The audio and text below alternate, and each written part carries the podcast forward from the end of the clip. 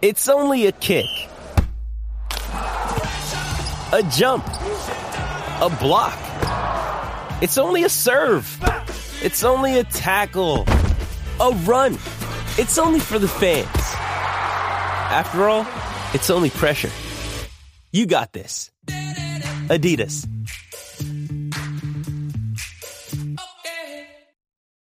Why take one vacation with the family when you could take all of them? With Royal Caribbean, you don't just go to the beach. You visit a private island and race down the tallest water slide in North America. You don't just go for a road trip. You ATV and zip line through the jungle. You don't just go somewhere new. You rappel down waterfalls and discover ancient temples.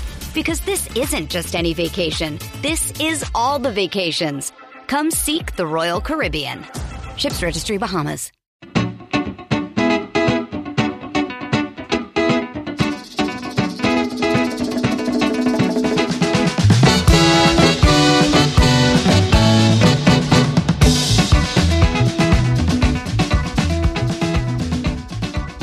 Is time for an All Star Week edition of the Terry's Talking Podcast. I'm David Campbell, host, sports manager at Cleveland.com, and joining me as he does every week is Mr. Terry Pluto, award-winning columnist from the Plain Dealer and Cleveland.com. How you doing, Terry? I am well, David. Good. You know, um, back in the day when uh, I used to see a lot of different newspapers from around the country, every every time of year this at this time of year every year i think about an old page in the palm beach post they did in july about 25 years ago. The palm beach post was a great sports section back in the day and and i think on the wednesday of all-star game week they put out a blank front page and it said today is the most boring day in sports. Yeah. And it had nothing on it but we got a lot to talk about today including you have an upcoming uh, appearance at a library in Vermilion. Do you want to talk about that for a minute? It's July 25th at 6 p.m. Right. At the Ritter Library, I believe, right? At Vermilion, and yes, that's uh, continuing the, the, the great library tour where you could get in for free. And if you don't like it, you get a refund. And so that was, it's, a, it's an old joke, but still true. And we have a good time where, where people come out. I give a little talk, we take questions, and I sign sign books and and just kind of meet people. And also a lot of times what those things do is give me an idea about things to write about. Uh, just like emails, I probably answer about half the emails I get. Um, so I have some people write me almost every day, and that's that's just it's a little much. And uh, but I am grateful. Uh, I've always been grateful for the readers, and I really mean that because uh, I, it's a line I came up with decades ago. Without you, there's no us. You being the people that read, whether it's online or in print, and uh, you're the reason we are here and we have a job. And also, just in this environment too, a difficult media one, um, more than ever, I appreciate them. And, and the library talks is a way to to let people know that, and um, it's a, it's a lot of fun.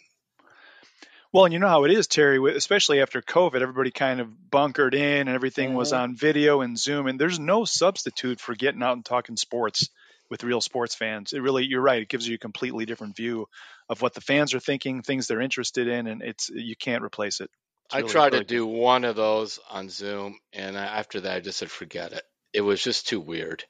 Um, all the little boxes and you see people picking their nose and doing all kinds of things. And probably I felt like picking my nose too at the same time. I and you know it, it just it just was too strange because we we do build off of the the audience. And uh, my friends that are especially uh, all preachers and, and, pastors and priests, but uh, especially those in the inner city talk about uh, kind of the exchange back and forth. You know, if you if you listen to some uh, African American churches, it's almost a, it's almost a cadence. You know, like my pastor once in a while, Bishop Joey Johnson, I say, "Stop me, stop me when I'm lying."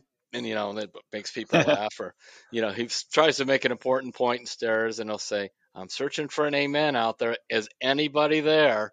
And it's just a lot of fun, and that has um, some of that in the. Uh, when I do the library talks, just kind of like, is that subject going? Are we on anything? And then certainly, I, I would say just like the Holy Spirit, where it leads in a whole other direction. So um, these are fun. Come on out. You can't go wrong because you don't have to pay.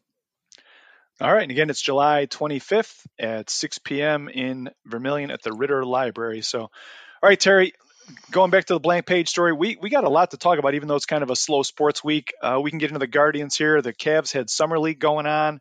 Uh, we're going to Browns training camp. Boy, it's coming up a week from Saturday, which is hard Mhm. to believe. And then uh, we got some interesting uh, book fodder at the end. So uh, why don't we start with the Guardians? 45 and 45. They're in first place by half a game over the Twins. And this is a good time to take inventory. Terry, the, the Guardians at the break. How you feeling about them, and, and kind of what do you see coming up? I feel about them about how they've been playing. It's like I can't quite figure out what's going on. I mean, they're not terrible. They're certainly not good. Um, it's almost like they refuse to get really hot to take it over. And just when it looks like the bottom's going to fall out, the foundation that they have, and they have a good foundation, holds, and then they start to come back up again. And this, you know, you're looking at so they've played 90 games, which means you have 72 left. Um, to they're not going to come in with 92 wins anymore. I don't believe that, be because of you're going to have Logan Allen in the rotation, so you'll have three starting rookie pitchers: Allen, Tanner Bibee, and Gavin Williams, and a rookie catcher. As um, I asked Terry Francona about that over the weekend, and he just said that is a big ask. And he did. He still meant they could win the division, but just how they're trying to do it this year. Uh, and I think none of the, the three rookie pitchers, I believe Logan Allen threw 132 innings and Bibee threw like 123 and Williams, you know, they, they basically all threw around 120, 130 innings last year. Um, and they didn't, well, they pitched a lot in college. They didn't, they didn't throw that many. So that's going to be the big thing. And of course, with the eye on what's going to happen to Bieber. But David, what do you think is going on with Bieber? This is, this is really strange to me. Well, why don't we get into that, Terry? I, you've been talking about this for a couple weeks and writing about it. We actually got a question from a listener about this. This is from Tom Hearn from Lexington, Kentucky, by way of Chagrin Falls. And he says, Hi, Terry. I enjoy your columns and the podcast. I read and listen to all of them. Thanks for that. We appreciate it, Tom.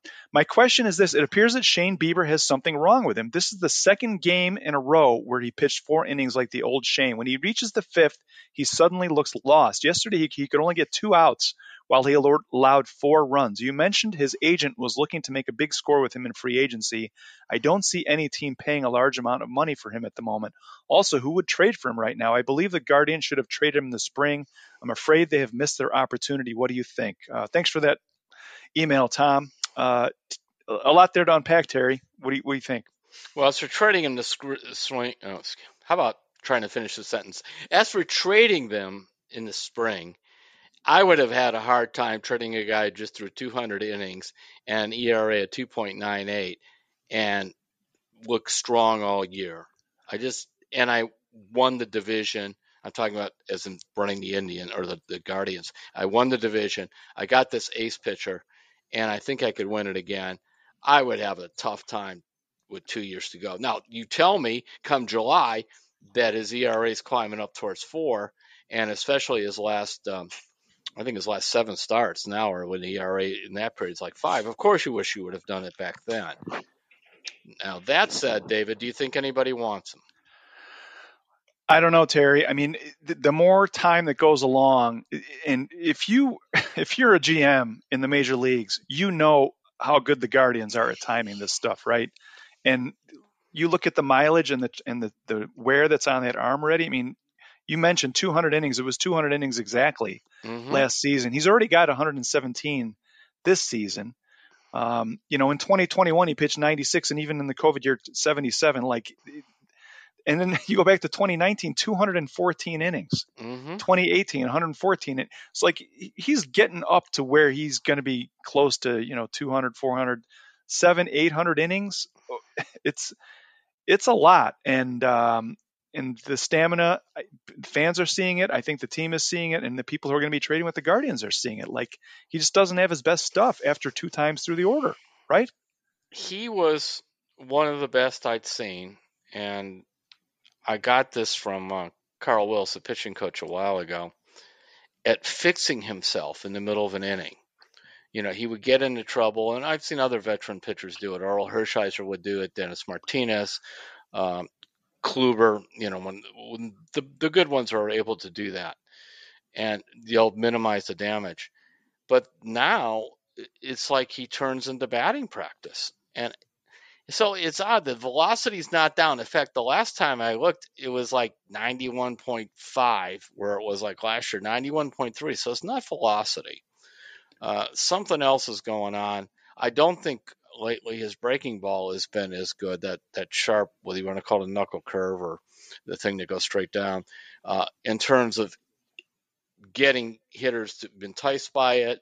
And now, is that the problem? I'm I'm not good enough to know, but I just the inability to pitch out of trouble is uh, is alarming because a lot of times you go out there, say for the sixth or seventh, and he knew that this was probably his last inning, and he was just pushed really hard to get through it. And now I'm sure mentally he's trying to do the same thing, but it's just not happening. Um, so I do think, nonetheless, that starting pitching is such a prized commodity, and he does have such a strong record, track record. If you're a contending team, and there's a lot of them out there, you could easily talk yourself into Bieber. Of course, I would immediately demand to see all the uh, physical stuff, but I still think there's a market for him, but clearly not what there would have been in spring training. well, and the other thing I was going to mention, Terry, you know how quickly things can change, and the Guardians coming into the break have instead of put they've bumped him back mm-hmm. even further from where he would have been coming out of the break in terms of his spot in the rotation, just to give him some shutdown time. And maybe maybe that's just what he needs. Mm, it's just like a nice week off to recharge, let the arm get get a little bit of uh, energy back in it, and and to if he wants to mess with his mechanics a little bit. I, I remember you talked to him in spring training about all this. When something doesn't feel right to him, you're right. It, it just cycles around in his brain, mm-hmm. and he's like, I got to I got to tweak this. I got to tweak this. He, he is he is a, tech, a tactician, and this might be a good time for him not only just to get some rest, but also to kind of fix any mechanical things that he might be feeling. Yeah, so. or he's overthinking it too. That's another thing. I I'm I can't see into his head. I do believe though, David. Um, oftentimes when a player goes through something like this, where um, free agency is approaching a trade, they tend to react either really well or really poorly. I mean, they tend to grab it and go, you know, go for the dollars, go for the gusto, or they becomes an added burden on them. And so we're seeing right now for for uh, Shane, he seems to be just struggling with that. I mean, I think you're right. I think you, are right. And you go through, he's making nine million bucks. I'm just that's one of those things there uh, where if you're a player, if you could get yourself to that point, say, wait a minute, I'm making $9 million. Just relax. Whatever I get, I'm already set. That doesn't mean you take a you know your contract. It's up to a player. Do you want to be like Jose and take a you know a team friendly contract and stay where, where you are, where you're comfortable, or do you want to be like a lot of other players, you know Lindor and many others? I want to uh, I want a bigger market. I want to go for what I can get. And a lot of times, the type of agent you hire and your discussions with him will lead you in one direction or the other because you pick them. I mean, for, I even, it's a very small scale, David, but I went through two literary agents till I found the uh, person I'm with now, and I've been, she's represented me for like 35 years because I had an agent uh, early on It was kind of like a, a, Scott Boras of, um, we're going to get big money projects and I'm going to pick them for you and you're going to be, you know, great. The problem is the stuff he wanted me to do, I didn't want to do and because I, I really was sort of more of a, a parochial local writer, whereas now the agent I have is kind of like uh, Jose's agent. You know, we talk about what I'm going to do, and then I tell her, go sit down, make the best deal you can. I hear you were tough, a tough negotiator in uh, arbitration, Terry, back in yeah. the day when your arbitration came up. You used to hold out. You held. You wouldn't uh, write Yeah, really. Yeah, I'm not. Yeah, paid by the word. But I, but the only reason I mention that is not there. It's just that I hate it's only a glimpse of that world, but I was there. And you do make choices. You really do. And so then sometimes the burden you make, I remember taking one uh, project a long time ago simply for the money, and it was awful. And it taught me something, but it was an awful thing to do. Uh, and I realized I, I didn't, all the wrong reasons. So hopefully Shane will take some deep breaths, as you said, look at whatever video and maybe his arm is just tired and he just need a little time off and he'll he'll end up pitching well. They do need him to pitch well regardless of whether they trade him or not. Definitely, and real quick uh, before we move on, Terry, like we think of these guys and they're making nine million or whatever, but they're people, and yes. n- not knowing where you're going to be playing, if it's going to be a contender, I oh my god, am I going to have to move? Mm-hmm. Like you know, if you have friends and, and girlfriends and what, whatever else you have going on, that all the uncertainty of all that is not easy on anybody, regardless of how much money you're making. So and also, we'll see. We'll see. And they, and they beat themselves up, especially something like Shane when he's not pitching well. He really does. Um, well, we'll see where we're at in a couple weeks. There might be a different Shane Bieber on the mound, or there might be the same one, and we'll see what the trade value is if they decide to make the move. So, uh, Terry, we should probably, I, I think we want to look at some things that are going to be different in the second half, mm-hmm. quote unquote, of the season. And the Naylors, uh, with Bo being pretty much the full time catcher back there, what do you think of the Naylor brothers so far, and what are you expecting from them in the second half of the season? I think I think Josh is the MVP of the first half. By the way, I would agree. You know, I, I maybe we could take Jose for granted, but just Josh's ascension helped Jose. And then all of a sudden, Jose started hitting like Jose can because they have to pitch to him some. And and Naylor's like the RBI machine, Josh. And as for Bo, I'm intrigued. I've been intrigued from when I saw him in spring training a while ago. He's a, he's an athletic catcher, and at least now you just don't have this grim feeling like when Zunino was there. I've been really. You asked me, I think, twice over the mm-hmm. last few weeks what I thought of his defensive ability. I, I, I keep thinking about Evan Mobley and yeah. and the fundamental way he plays the game and the footwork, and even for a guy who's in his rookie year, I mean, Bo Naylor. That relay, I mean, we had a story that, that Paul Hoynes wrote over the weekend. Terry Francona, he never answers when you ask him, like, oh, is that the best this, that, or the other you've ever seen?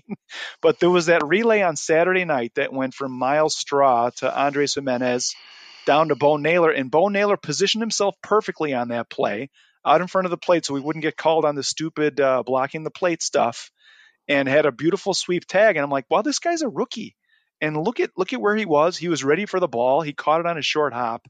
And aside from blocking pitches, like those are little things I think you're right, Terry, that make make a team confident in who's back there every night defensively. And he's, and he's not striking out 40% of the time and when Zunino was going up there, it was just so hard to watch because he had a good first two weeks, and then that was it. Whereas now, I think we could say um, Bode had a tough first couple weeks, but there's a lot more coming, and so all right, they're going to try to do it the hard way with a bunch of rookies in a rotation, a rookie catcher. But it just seems like the, the, the the Guardians are always trying to do it the hard way anyway. This is, this is always something or other that's a challenge for them. Um, I'm I'm excited to see what happens with them, and I think he's going to hit. Maybe not this year as much, but uh, at some points because he he hit 25 home runs and, and like 500 at bats at AAA over two years. So something to see how that develops in the second half in terms of things that are going to be different than the first half and maybe help them push out ahead of 500, that might be one if Bo Naylor starts putting it together. But before we move on from the Naylors, Terry, I did want to mention Myles Naylor got drafted 39th by the A's uh, this week, and this isn't like the right comparison yet, but I, I mean, getting the Naylor family, having one person in your family make the major leagues is like an amazingly tough thing. The mm-hmm. Naylor family, they could potentially, if Myles Naylor makes it to the majors, they could have three kids in the major leagues. And I started thinking like this could be the major league version of like the Sutter brothers in hockey or the the Ball family in the NBA. Like it's pretty amazing when you think about it to have two guys that are playing in the majors at the same time and a third one who might be down the road. It's it's something else. I don't think you can overlook that. So I just want to throw that out there. No, and especially when you take into consideration now hockey has a minor league system too that you have to fight through, but uh, the NBA and the NFL do not. Uh, you know, I, have a, a, column up this morning. I'll be in tomorrow's Point or about the Major League Draft, just how difficult it is. Actually, I was surprised now that from 2005 to 15, uh, this uh, research company looked at it. 26% of the players actually at least appeared in a big league game. There's still a there's still a three three 75% fail rate. Now, when you start talking about how many of them actually played three or four years, you're down to like, you know, 12% or it really drops. So if he actually makes it, that means three guys in a row will defied the three out of four don't make it odds, just right there. And they have to, you really do kind of have to fight your way through the minors. I mean, Bo Naylor was a first round pick in 2018, and it took him until now to get up here. And so I, it is really difficult. By the way, when you look at, it's like 70, like 70 some percent. No, excuse me, 68 percent of first round picks actually play in the big leagues at some point. You think it, it should be higher because I'll tell you, they'll try to shove those guys up. They threw millions of dollars at them and all this. They want to see if make sure that number one pick can make it. Uh, and then if you're below the 10th round and below, it's like 8% or 9%. It really it, it drops off the, the cliff of uh, players who do make it. And then on top of it, David, when you take in consideration about 85% of big league players go back to the minors at least once, um, when they talk about baseball being a game of failure, and they usually mean that the best hitters make it out 70% of the time, I'll argue it's just a, when you're talking about uh, 75% of the players who sign never see the big leagues, and then you're talking about uh, 85% go back to the who do make it, end up going back to the minors at least once. Uh, failure hangs all over it. Yeah, I guess in the NFL you can say you can get you get caught by this team or that team, but um, I remember Terry Francona. We, he actually was a discussion about Michael Jordan because he had managed Michael Jordan in the minors, and he was saying the fact that Jordan, at the age of whatever was 32, when he went to play Double A baseball, and the Southern League is tough. It's a it's it's a rough league. Um, and the fact that Michael hit 220 or whatever, he thought it was pretty amazing for a guy who hadn't played since like Little League. He wasn't a high school baseball star. And he said he really thought if Michael got 1,200 to 1,500 at bats, he would have played some in the big leagues. But he said it takes that many, at least a thousand at bats, and preferably closer to 1,500 for a player to be big league ready. Yeah, and you mentioned that in your column, Terry, when the when the when Cleveland would bring their prospects down after the draft to meet the uh, the media, it would be like, "Nice to meet you. We'll see you in four years." Yeah, I mean that was literally a quote that one of the top uh, Indians people in the old days said to me when they had Justus Sheffield and Bobby Bradley there. remember these two high school kids came in. It was the same year Zimmer was drafted. They had had one press conference for him the day before. Then he had these two kids, and he goes, "Well, if all goes well, we'll see him in four years."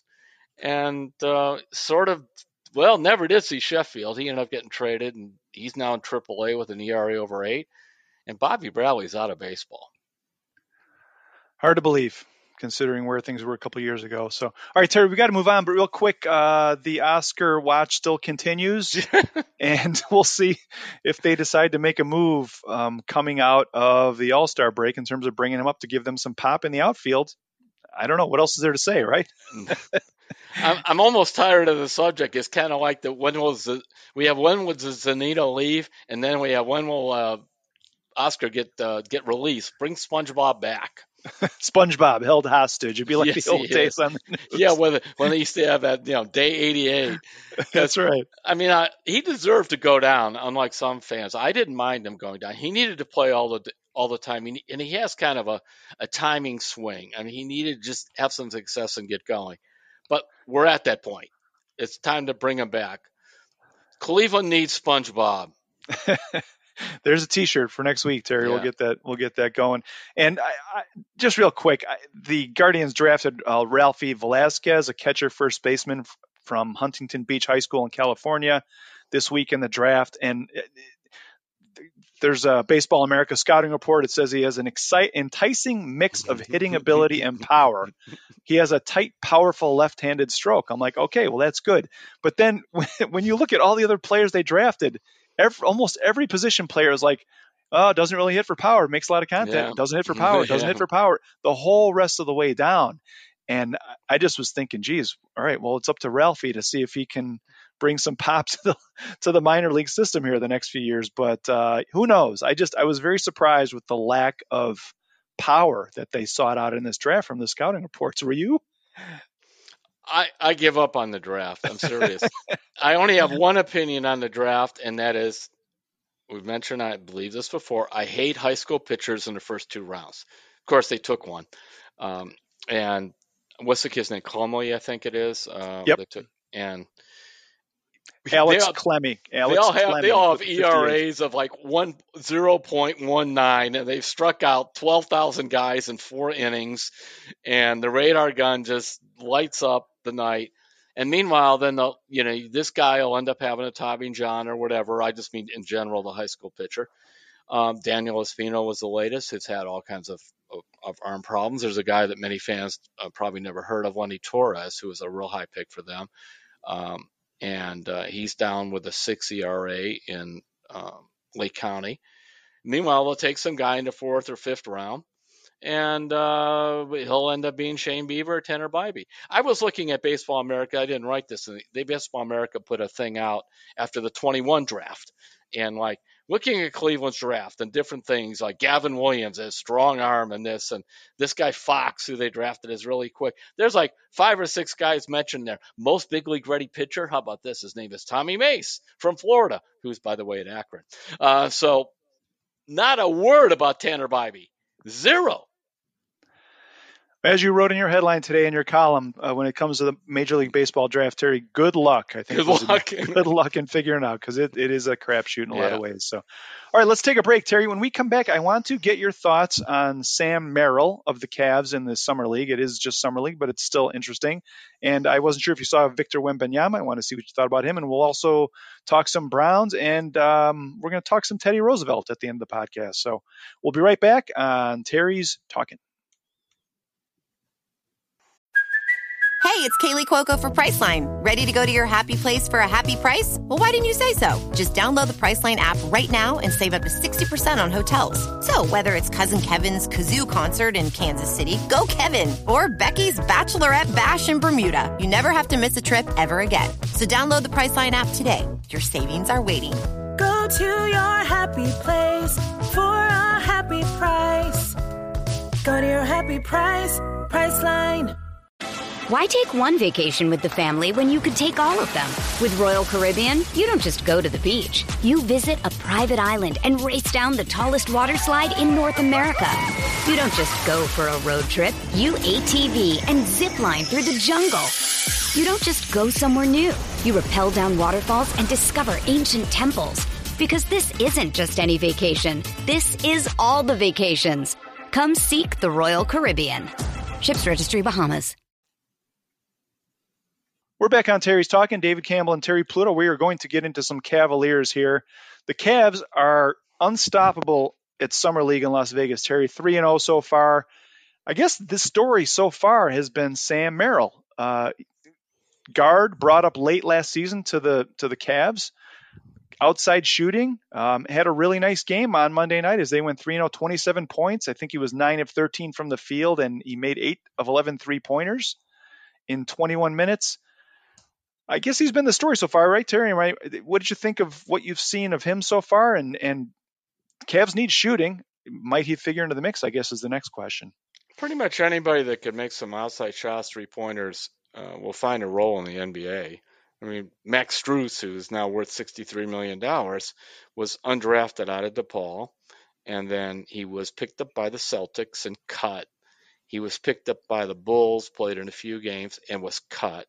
He then went to Miami and kind of languored, uh, sort of did some G League stuff and all that before, you know, establishing himself there. Why? Because he played hard and made three pointers. That's what he did. Sam Merrill can do the same. Uh, Danny Green was a player that the Cavs drafted actually in the second round out of North Carolina. Had him for a couple years, let him go. He went to somewhere and then he went to San Antonio and he bounced back and forth with the G League with them. And then the next thing you know, his shooting in that, he, he developed some other stuff. He played like 15 years. Um, so NBA champion during that the time. NBA title, yes. Yep. And you know, he was here. Unfortunately, that AC, ACL in his knee was not healed. Um, so whether you're talking about Sam Merrill or you know the the Cavs are hoping um, Emoni Bates can develop into a three point shooter. Whoever that person is can find a role, but he's also got to be you know at least reasonably athletic and and do something besides just stand there and make stationary threes. And Merrill, I thought, has a little bit of athleticism. So, you know, it's intriguing. They need anybody off the bench that could score because I think their bench scoring ranked 27th or something in the NBA. It was not good. And then speaking of Emoni Bates, their number 49 overall pick, uh, what you think of? Early, what do you have early impressions on him so far? Well, his first game, he must have still thought he was in high school or something. He jacked up 13 threes, and uh, the nervousness came out. The last game, he played uh, far more solid. Um, he's a, he's a streak shooter. I'm trying to uh, kind of put my preconceived notions behind me because you know I was against it. I just thought he was kind of a AAU prep creation. Um, it is a weird looking shot that he has, but of course the question is, does it go in or not? Uh, now the nice thing is if he could keep developing that, and he does have some athleticism. He's not super athletic, but he has some, uh, and he could be very valuable if he would just be that kind of stretch four guy to make long long shots and grab some rebounds. So um, it's really it's up to him. I'll tell you this: they want him to make it. They're invested in him, and so the opportunities there.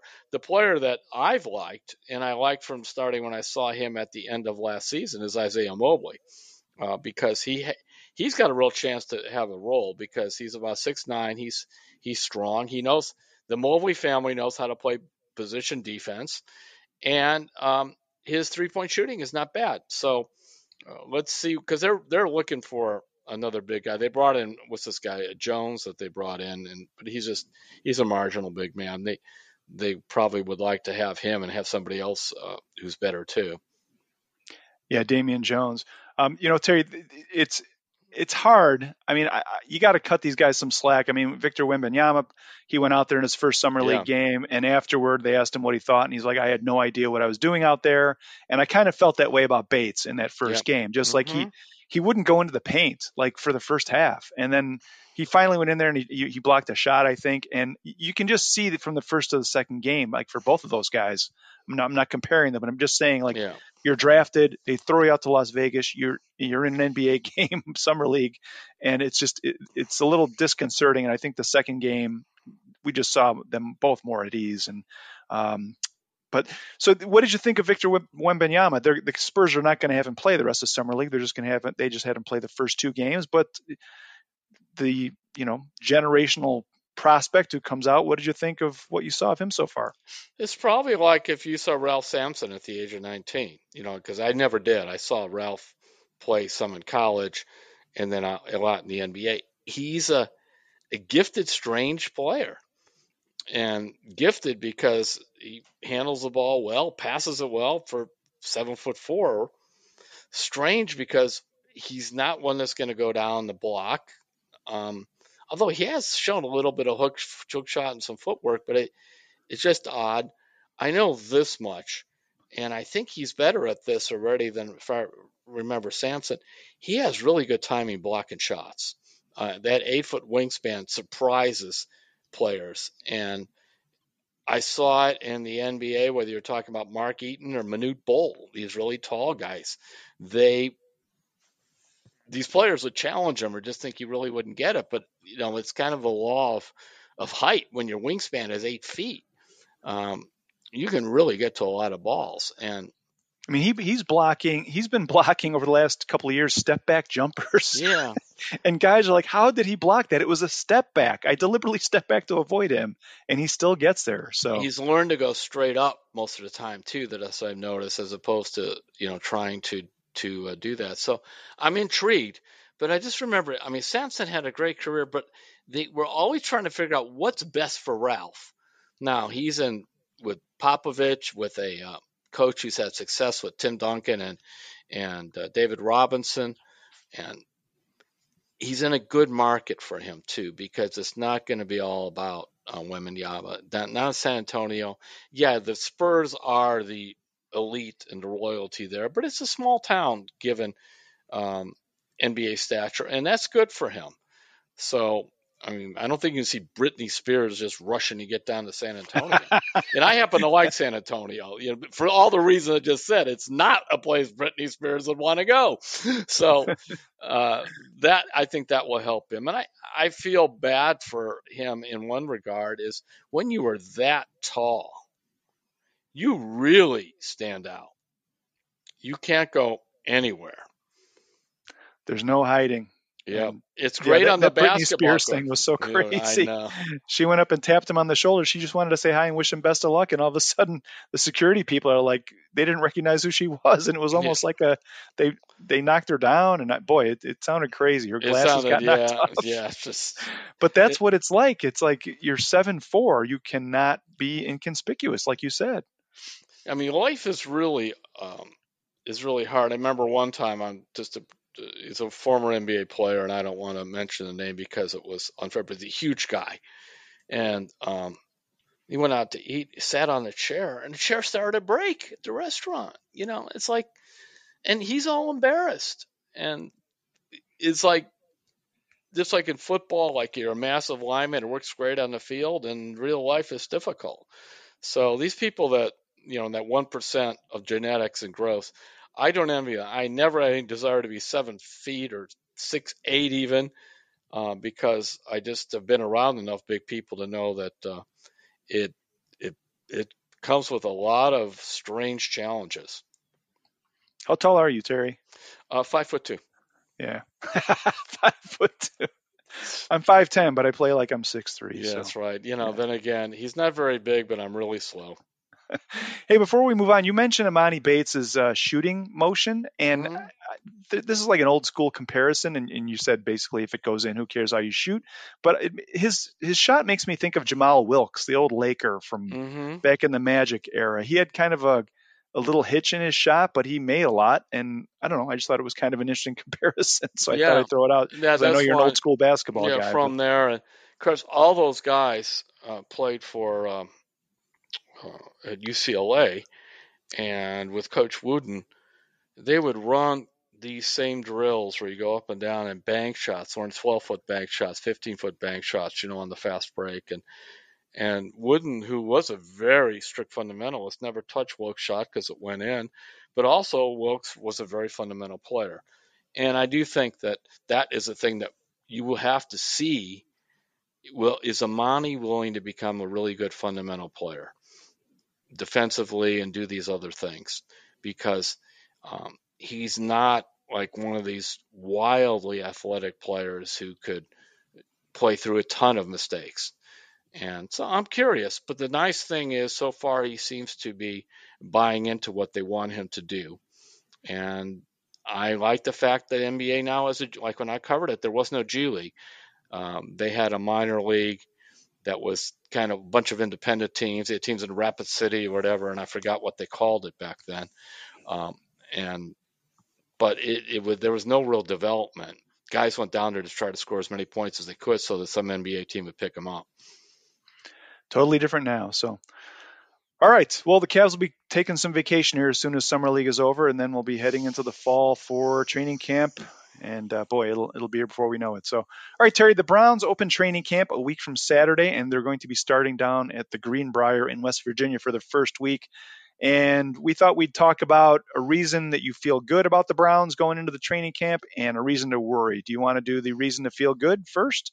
No, I want you to do it first.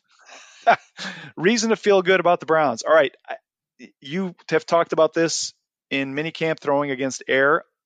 Everything I see of Deshaun Watson this offseason, he looks like he is really spinning it, man. Like even just throwing to one receiver against nobody, the ball looks really good. And uh, I'm not trying to like get Browns fans too excited, but that's a good sign. Is having a quarterback who can put the ball where he wants and is spinning it, and it's July. I think that's a reason to feel good, and I think he's going to be much, much, much better going into this season. So, what's your reason to feel good? I think they addressed the problems on defense. Not that they're going to have a super defense, but you have an experienced defensive coordinator. They went out and added beef in the middle of the line. Um, Schwartz has had a lot of success with bigger linemen. He clearly had an impact in terms of who they were drafting. Um, and he has got the personality because with um, Kevin being so concerned about getting Watson right in the offense, you need the coordinator as the head coach of the defense, and I I believe he'll he'll be he'll fit that role, um, and I just I just feel real good about that. I I just hopefully there'll be a lot fewer blown coverages. I think they'll do better with their linebackers. Another thing about the linebackers, and this is a real test because uh, some of the Browns internally thought that Joe Woods just didn't get the best out of the linebackers, didn't use them right. Not that they were great, but this that he didn't maximize it at all. Um, we'll see what Schwartz does with his combination of linebackers and safety. So that's my reason to feel good about it. That uh, uh, the defense shouldn't be as mistake prone as it was in the past. Well, I'm going to build off that, Terry, with why I think Browns fans should worry. And I, I remember before last season, I was talking to Lance Reisland, who is our film uh, correspondent, and he broke this down at a preseason event we did. He said, "Look at the way teams are just mashing the ball mm-hmm. straight at the Browns. They're not running any any wide zone. They're just going power straight at them, man on man blocking." And that he said this front seven is not built to stop this. And what did we see over and over and over? Teams just running right straight at them. I just think even with the reinforcements they brought in on the defensive line, like you know how it is, somebody's going to get an ankle mm-hmm. or they're just the linebackers. Anthony Walker's coming off that serious injury. It, that front seven, I just I want to see if they can hold it together and and if they can stop those kind of just straight ahead power running plays. And I, I until I see that, I think Browns fans should be worried about that front seven. Um, that's kind of where I'm at with that. What's your biggest worry well, in terms and Takitaki also is coming off an ACL. True. Yeah. he ended up being their really their best run defender last year. So that's that's legit. The same reason that I feel overall about it, you know, they, they get poke weaknesses in it. Now this is more um, ethereal. I did that just to show you I know the word, which means vague. This thing, the Browns is the Browns is the Browns. Remember who is that? Juju Schuster, I think, said that about them. Yep, Juju Smith Schuster, the Steelers, yeah, right? Yeah. So that is really when you're talking about a franchise that has not had two winning seasons in a row since 89 and 90 and has had only one, uh, two, a three winning season since they came back in 89. There is hanging over the team, even though all the faces have changed and the coaches have changed, the here we go again syndrome. And I look at in their first couple games, what they got Cincinnati, they got Pittsburgh and Baltimore, aren't they? In the first three of the first four? Yeah, I believe so. Yep. So that could create a here we go again syndrome for them. And that bothers me just because I don't know how mentally tough they are. So the first four games, Terry, home against the Bengals, at Pittsburgh, home against Tennessee, home against Baltimore. Those are the first four, and then the bye. Yeah. So three of them at home. Boy, and the other thing, you don't want to go on that bye at one and three because nobody is as good as thinking the sky is falling, the world is ending, and let's eat dirt and die like Browns fans because they've been through so much. They've been trained to feel that way. So. yes, they have. All right, Terry. So as I mentioned, training camp starts on July 22nd, which is a week from Saturday, and then uh, halfway through, the Browns will go to Philly for a couple of joint practices against the Eagles, which will really be revealing uh, before that preseason game they play in Philly. So two kind of benchmark moments to keep an eye on there. So, all right, Terry, it is book time. And I know that you wanted to talk about a new book about Teddy Roosevelt, and I actually have something to, to contribute to this one. Okay. I haven't read this book, but you you wanted to get into this new. Uh, it, I think it's called The Old Lion about yeah. Teddy Roosevelt. Why yeah, don't you talk about that? Yeah, the nice thing it's a novel because I, I, really think that one of the best ways to um, get a feel for history is to either get really well written history. David McCullough is one that does that, or people who write with very good historical novels. Jeff Shaara, uh, Michael Shaara is the one, his father, who wrote The Killer Angels. Jeff has written tons of uh, novels. I think I've actually read them all, it's almost like 20 of them. But usually it's on World War One or uh, a certain slice of the Civil War. But this time he decided to do something different. He tried to do a uh, a novelistic version of the life of Teddy Roosevelt, and there, it's a remarkable story to me of uh, this kind of young guy from Oyster Bay, New York, with glasses, and he was not very athletic or whatever, and was kind of always trying to prove himself. Whether he went out to the North Dakota Badlands to become a uh, cowboy, and I've hiked part of the Badlands where he was. That's rough country. It's correctly called the Badlands, and it's it's beautiful and stark and scary all at once. Um, there's a line I wish I had written it is by a, another novelist named uh, Daniel O'Brien. Uh, he's a South Dakota novelist and he's written some historical novels. But O'Brien wrote, when you're in a place like the Badlands, he says, you feel like everybody can see you, only nobody's looking. Because you're wide out, wide open spaces. It's like you just feel like you, you can see for miles, they can see you for miles, but there's nobody there.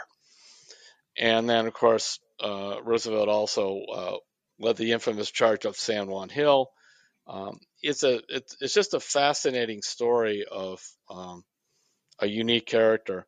And now now of course he'd be politically incorrect and everybody would hate him, but um, I love the book and it's worth your while. So interestingly enough, Terry, I read a I, several years ago. I got uh, the, I think it was Theodore Roosevelt, a biography by Henry Pringle, Okay. and I, I read it right away. And you mentioned how he was kind of frail as a kid. He had asthma, if I Mhm. remember. Yep. And you think of Teddy Roosevelt standing on the top of the hill, blustering, you know, pounding his chest, and and was the tough guy who who basically broke down all the monopolies back during his Mhm. time in office. And he it started for him as this kind of frail, you know, glasses wearing kid with asthma who was not very strong, but he basically went outside. His parents said, "Get outside and play and get some fresh air for your asthma." And he basically built himself into somebody who was really rugged and and robust. Just he he would not stop until he became more physically fit and and more virile and able to have better stamina. And that I think that really informed him as a guy and as a politician, where he wasn't going to back down from these huge, you know, power barons back in the day. Mhm. and it, it all started i to me that connection really started because nature mother nature was against him and he wouldn't take it. And he was gonna he was gonna impose his will on mother nature. And and he kind of approached politics the same way. He's just a fascinating guy. And i think he's got to be one of our greatest presidents without a doubt I do, but I'm sure uh, there'll be other people cast doubts on everybody right now. You know, I I'm trying to like say, don't get me going on our view of history. I once, in fact, on the my Gettysburg column, I once started to say so many people have their knowledge of history would not fit into a thimble, but then I realized they wouldn't know what a thimble was, so I didn't use it. Uh, and but it's it's very true, and, and we have to keep in mind that these women and men from the past, um, they are people, and they're products of their age, and they're flawed, and in the same way we should judge them as we would want to be judged, you know, as Jesus would say, and uh, we often just try to impose, you know, 2023 values on some guy from 1914 and or some person from 1861 it, it's just crazy but pick it up. It's an easy read and also uh, you'll learn a lot about history and i think all a, a guy just trying to not just prove himself but find himself in, in a way of these different physical things he did was a way of building confidence. And it sounds like a totally different approach than just a straight biography which makes it even Yes. better read. So excellent. All right well thanks for that terry. I think um i think that's all we got today. You got anything else you want to bring up? That is it All right. So I do want to give another plug real quick. July 25th, which is a Tuesday, 6 p.m. at the Ritter Library in Vermilion. You can sign up on the Ritter Library website. Oh, and I almost forgot. Uh, don't forget you can sign up for Terry's free newsletter, which comes out every Monday. You can get everything that's Terry that Terry has written in a given week, including his Faith in You column, which comes out every Saturday online, every Sunday in the Plain Dealer. And you can sign up for that at cleveland.com slash newsletters. Thanks for listening, everybody. We will catch you next week on Terry's Talking.